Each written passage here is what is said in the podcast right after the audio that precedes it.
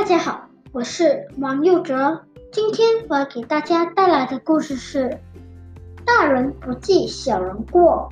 这个故事来源于《哥妹俩》，作者是徐有律。今天果果，今天美美不小心把果果的电子游戏机弄坏了。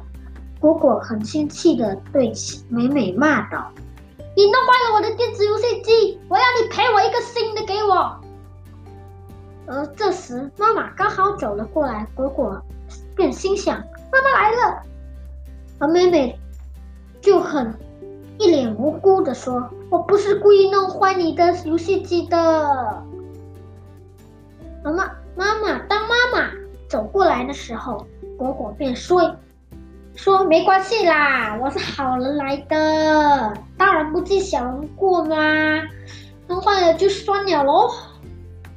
因此妈妈就想，果果真懂事，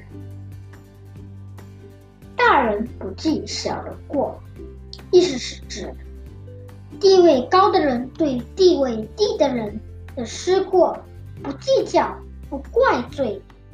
谢谢大家。